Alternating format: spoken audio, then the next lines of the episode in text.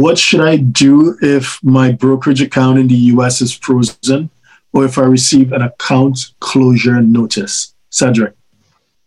Yeah, so we kind of talked about it, but I think uh, the main thing is to not panic because if you don't know that there's a, an option, then obviously it's probably uh, you know it's pretty hard uh, hard uh, hard fact you know that the account is closing. There's nothing you can do, but actually you can we can do something about it. Uh, everything can be done electronically. So when I have a client and he, he gets that you know three month notice, it's really easy. We uh, we can open an account literally within one or two weeks.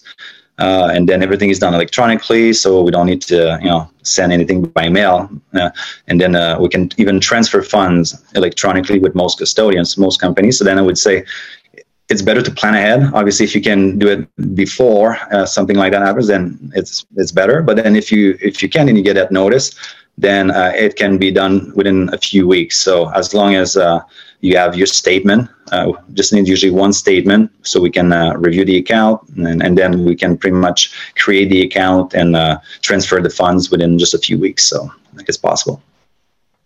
Okay, fantastic. So if you're a six, seven, or eight figure investor, entrepreneur, or business owner who needs a tailor made solution from a qualified team of professionals, we can help you achieve the international lifestyle, the freedom, and even the tax savings you're looking for. Visit us at htj.tax and live that international life.